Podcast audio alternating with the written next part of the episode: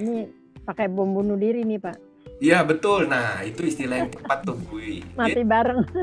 itu tuh dia seperti jiwa yang bawa bom bunuh diri gitu ya. Biarin aku mati ya. Biarin supaya kita mati sama-sama gitu. Nggak ada yang selamat. Kan serem ini ya. Bagus hmm. bagus. Itu aktual sekali ya. Jadi kita di dalam kerohanian kita hati-hati ya. Tuhan kita tuh nggak mau kita tuh kayak yang kayak bawa bom bunuh diri gitu. Silakan. Ada yang mau berbagi lagi sebelum kita ke berikutnya? Itu Pak. Kalau saya tambahkan sedikit. Boleh silakan Pak. Ayo Pak.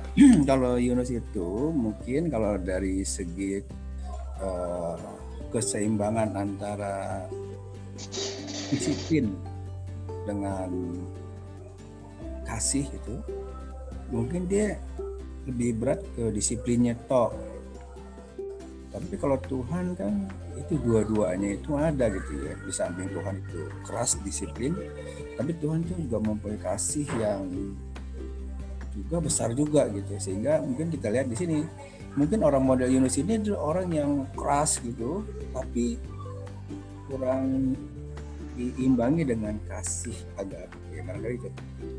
Makasih Pak Paulus ya. Jadi uh, disiplin dengan kasih nah ini penting juga ya ibu bapak itu berita yang diminta uh, Tuhan untuk disampaikan Yunus tuh berita penghukuman jadi bu, e, artinya kasih Tuhan tuh memang belum kelihatan. Yunus tuh hanya di, ingin dikasih tahu nih, ini Allah sedang mendisiplinkan orang Niniwe gitu. Tapi Yunus nggak mau, udah biarin aja lah Tuhan gitu. Nah itulah berarti dia itu nggak ada kasih. Ya. Sedangkan Tuhan masih beri kesempatan. Tunggu dulu dong Yunus, fair dong.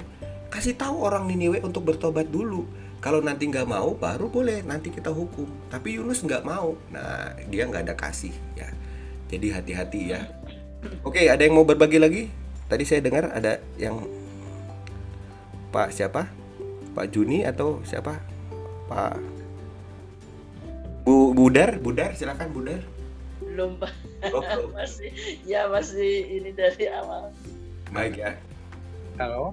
Ya silakan Pak Juni kalau mau ada tambahan. Saya melengkapi tambahan aja Pak. Tadi kan saya ini untuk mengenai kasih Allah itu ya keselamatan baik kepada Allah uh, Allah kepada um, orang Niniwe maupun kepada Yunus sendiri kan dengan uh, berita itu jadi Allah juga mempersiapkan Yunus sebenarnya untuk untuk untuk misi kedua kalau kita lihat kan kita baca membaca ada dua perikop kan misi pertama bahwa ya, seperti yang kita pelajari sekarang ini benar-benar menolak lari sampai kapal dan ikan. Terus misi kedua nanti kan dia kan akan melakukan juga tugas itu. Tetapi kan kita lihat bahwa tugas itu dia juga menyampaikan pesan-pesan Allah sehingga orang ini bertobat. Nah, ini sebenarnya itu dengan peristiwa Yunus itu ditelan oleh ikan dan diselamatkan oleh Allah, ya orang ini melihat bahwa Allah yang yang Allah yang diberitakan oleh Yunus untuk pertobatan ya benar-benar ini Allah yang sesungguhnya yang punya yang maha kuasa sehingga orang ini bertobat ya jadi memang sebenarnya kalau kita ambil hikmahnya sebenarnya itu ya memang Allah juga memakai semuanya itu untuk memperlengkapi nabinya Yunus ini walaupun Yunus begitu tetapi di dalam peristiwa ini kan dengan sendirinya orang Niniwe mengenal berita itu bahwa sampai Yunus ditelan oleh ikan dan dimuntahkan kembali dan itu memang hidup. Jadi sehingga apa yang diberitakan oleh Niniwe tentang Allah ya untuk dalam pertobatan itu benar-benar didengar oleh orang Niniwe. Hanya itu aja yang, yang saya tambahkan Pak. Terima kasih. Terima kasih Pak Juni. Ya, tadi saya ingin nambahkan juga penjelasan. Tadi Pak Juni singgung ini ada kaitan tanda Yunus yang disinggung Tuhan Yesus. Tanda Yunus, Pak. Ya. Maksudnya begini Ibu Bapak. Jadi Tuhan Yesus itu sebenarnya bukti bahwa Allah mengasihi semua bangsa, ya kan betul ya? Orang Siro, perempuan Siro Fenisia, Tuhan sayang, Tuhan Yesus tuh nggak nggak pilih kasih. Tapi kan Tuhan Yesus dicoba untuk dilenyapkan kan ya oleh para orang-orang yang disiplin tanpa kasih ya seperti kata Pak Paulus. Nah mati memang Tuhan Yesus disalib mati itu iman kita. Tapi hari ketiga dia bangkit. Artinya, nah ini Pak Kusgianto saya singgung lagi. Kasih Tuhan tuh nggak bisa dibatasi oleh kejahatan kebebalan manusia. Kalau Tuhan pilih melalui anaknya Yesus Tuhan kita untuk selamatkan banyak orang berdosa, dia nggak akan bisa dihentikan. Ya, dia hidup, dia bangkit. Nah itulah mengapa arti tanda Yunus ini begini. Yunus masuk di perut ikan tiga hari tiga malam, diproses oleh Allah. Dan dia hidup. Itu untuk tunjukkan bahwa aku punya rencana seolah-olah Allah ingin mengatakan begitu supaya semua orang mengenal kasihku, kuasaku dan bertobat gitu ya. Oke, kita ke nomor yang keenam ya. Keenam. Nah, ini tadi Pak Joni udah sedikit, singgung ya. Pertanyaan interpretasi yang keenam ini pasal 3 ayat 1 sampai 10 ya Ibu Bapak ya. Menurut Anda, mengapa orang Niniwe dan raja mereka percaya pada berita yang disampaikan Yunus lalu kemudian bertobat? Nah, tadi sudah kita singgung ya, orang Niniwe itu kejam, jahat, musuh bebuyutan. Nah, ini ada orang musuh bebuyutannya datang terus tapi kok mereka percaya? Kenapa? Ayo silakan berbagi. Dari siapa dulu nih? Dari Pak Bambang dulu deh, Pak Bambang. Ayo, Pak.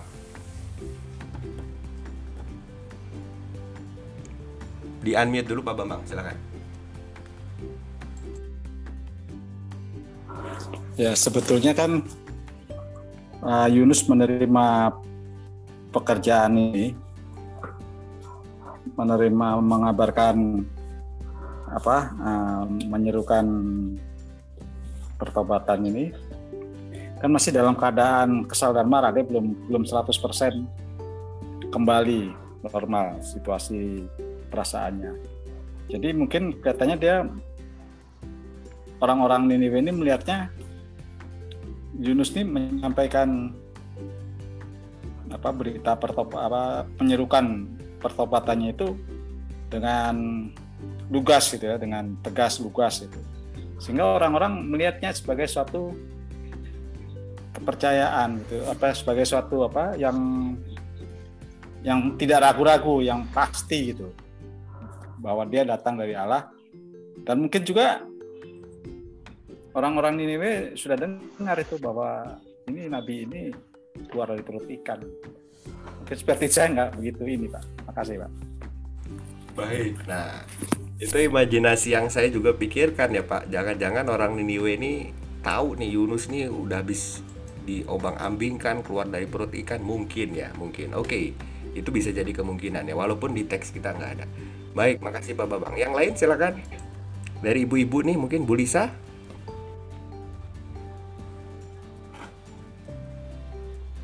Bu Lisa mau berbagi? Ya, silakan Bu. Uh, bagaimana Pak? Pertanyaan spesifiknya bagaimana? Mengapa kok orang Niniwe dan raja mereka itu kemudian ngedengerin ya mereka tuh kan disuruh bertobat terus mereka mau bertobat kenapa kok mereka mau ya, padahal Yunus ini kan bukan dari bangsa mereka gitu kira-kira kenapa tuh bu? Ah saya tidak pintar tapi saya coba jawab Ya, silakan Bu. Ini kan menurut Anda, jadi bebas Bu. Silakan Bu. jadi begini, uh, orang Niniwe memang. Suaranya uh, hilang ya Pak? masa sih? Halo, nggak kedengeran ya? Kedengeran, kedengeran. Oke, okay. ya orang Niniwe itu uh, apa ya? Orang yang keras hati atau mungkin orang yang sangat jahat lah kita katakan. Namun mereka sesungguhnya menunggu orang yang bisa uh, memberikan apa ya uh, kayak gambaran kasih Tuhan untuk hidup mereka gitu. Nah, uh, ketika perjalanan Yunus menuju Niniwe itu harus dengan uh, cara yang agak dramatis ya, artinya dia harus uh, tiga hari di dalam perut ikan. Nah, uh, Yunus ini merupakan apa ya gambaran Tuhan. Jadi kenapa mereka menerima atau bertobat atau mendengarkan uh, Yunus? Kalau Tuhan sudah memakai seseorang, saya rasa Tuhan juga akan memakai orang lain untuk mendengarkan dia gitu. Jadi karena Yunus ini seorang nabi dan dia juga taat pada akhirnya melakukan uh, misi penyelamatan dari Tuhan untuk bangsa Niniwe. Dan itulah uh, apa ya apa uh, sebenarnya mereka tuh mungkin merindukan orang yang membawa keselamatan untuk mereka gitu. Sehingga mereka pun mau mendengar dan mau mereka bertobat. Mungkin selama ini mereka juga merindukan uh, apa ya kasih Tuhan gitu kasih Tuhan. Tetapi selama ini kan belum ada orang yang bisa menyampaikan keselamatan itu kepada mereka. Baik, terima kasih. Mungkin seperti Lisa. itu, Pak. Ya, terima kasih Bu Lisa. Nah, ini baik nih ya kalau kita mau coba langsung refleksikan. Kadang kita udah cepet nilai orang ya, ah udah dia nggak bisa berubah. Belum tentu ya. Ini lihat nih, orang Niniwe ini mau denger ya. Terima kasih Bu Lisa. Berikutnya Pak Kusgianto, Pak Kusgianto ya. Kaum Bapak nih, silakan Pak Kus. Ah, halo ya. Ya, Nah, nomor saya coba eh, tadi baca dari pasal 3. Rupanya di pasal 3 ada sedikit clue ya mengenai eh, profil dari bangsa Niniwe. Rupanya bangsa Niniwe ini adalah bangsa yang takut akan Tuhan juga loh. Tuh, kalau saya lihat sih. Coba kita baca di itu deh pasal 3 tuh bahwa ketika eh, Nabi Yun- eh, apa di situ disebutkan eh, ayat yang kelima. Jadi pasal 3 ayat yang kelima disebutkan orang Niniwe percaya kepada Allah, Allah besar. Jadi dia sebenarnya percaya, cuman memang karena hidupannya dia merasa udah bera- udah apa, apa kotanya besar dia jadi merasa sombong, jadi dia berbalik kepada Tuhan gitu. Nah, tapi pada dasarnya dia adalah orang percaya sebetulnya. Cuman mungkin krisis iman, Pak. Baik. Dan kalau saya lihat sih, ah, bukan saya lihat, mungkin juga dia tahu sedikit banyak mengenai Nabi Yunus karena Nabi Yunus mungkin Nabi yang ya kalau dibilang eh, pada saat itu bangsa lain mungkin mengenal Pak, mungkin Pak Nabi besar juga gitu. Makasih Pak Kus. Ketika disampaikan per- disampaikan berita pertobatan kepada eh, Yunus kepada bangsa Niniwe, bangsa Niniwe langsung menyesal dan tobat. Baik. Itu Nah, Pak, kalau. Makasih Pak Kus. Nah, di Pak Kus mengajak kita ke ayat pasal 3 ya. Ayat 4 eh, sorry, ayat 5 itu orang Niniwe percaya kepada Allah. Setelah di ayat 4 kata Yunus 40 hari lagi kata Yunus ya kepada orang Niniwe. Maka Niniwe akan ditunggang balikan. Itu ibaratnya vonis ya. Kalau kita mungkin gini, Pak, Bu, eh, ini bapak ibu nih paling 40 hari lagi lah ya bisa hidup kayak gitu ya nah terus mereka takut mereka kemudian percaya kepada Allah makasih Pak Kus ya di pasal 3 ada clue-nya baik ada lagi yang mau berbagi? Ibu-ibu nih mungkin ibu Wiwi. Kenapa Bu mereka? Iya Pak. ya silakan Bu. Di sini kenapa rajanya dan orang-orang Niniwe itu bisa menjadi percaya ya? Padahal di sini Yunus tidak eh, tidak memberitakan Injil keselamatan atau apa bertobat lah enggak. Enggak dibilang bertobat enggak. Cuman bilang 40 hari lagi maka Niniwe akan ditunggang balikan cuman ngomong begitu aja. Ya betul karena mereka ini mengetahui kehebatan dan kekuasaan Tuhan, apalagi Yunus ini orangnya Tuhan. Wah, langsung itu dia udah lupa deh tuh. Udah langsung aja ke raja-rajanya juga takut. Jadi mereka sampai berkabung, mereka melakukan puasa sampai apa. Padahal cuma dikatakan seperti itu, seperti Yohanes segeralah dirimu dibaptis, bertobatlah cuman gitu deh. Ini enggak 40 hari lagi cuman dibilang gitu aja udah ketakutan, Pak. Karena dia tahu Tuhan itu kuasanya bagaimana melihat sebelum-sebelumnya waktu Yunus di kapal itu atau gimana ya mungkin mereka juga udah dengar nih jadi mereka wah ini ini ngomongan ini nih nggak boleh ditepele ini bakal terjadi nih nah gitu sampai sampai rajanya pun udah ikut ikutan percaya gitu pak saya pikir itu Baik, makasih Ibu Wiwi. Jadi kita lihat kembali kontras Ibu Bapak ya. Yunus udah dikasih badai sama Tuhan ya, nggak mau percaya ya.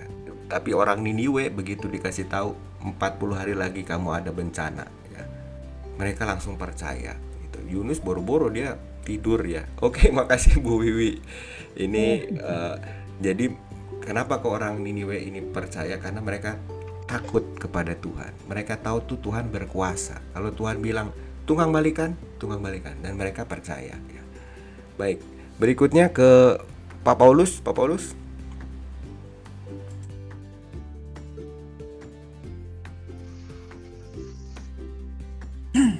Kalau saya itu ya begini kan kalau misalnya kita nih orang yang mengabarkan Injil nih misalnya sekarang itu orang yang kemarin sudah mati gitu misalnya mati bangkit lagi terus dikasih tahu eh di neraka tuh ada gini-gini gini gitu kita percaya nggak coba? Kan boleh dibayangkan si Yunus ini harusnya tiga tiga tiga hari itu sudah mati maksudnya di dalam perut ikan itu. Lalu dia ternyata dari situ dia di di apa di ber, eh, Tuhan bermujizat. Tuhan melakukan satu mujizat Yunus masih hidup. Nah tentu ini nggak main-main gitu loh jadi sehingga mereka jadi percaya jadi ini kayak sama juga di perjanjian baru begitu kan Tuhan katanya tolong utus yang dari orang mati itu ke dunia untuk memberitahu kepada saudara-saudaraku yang masih hidup gitu. Karena anggapan dia begitu, kalau orang yang sudah pernah turun ke neraka, lalu dia ke dunia ngasih tahu, wah pasti orang itu pada langsung pada kolab gitu. Ini saya bayangkan gitu Pak Esep.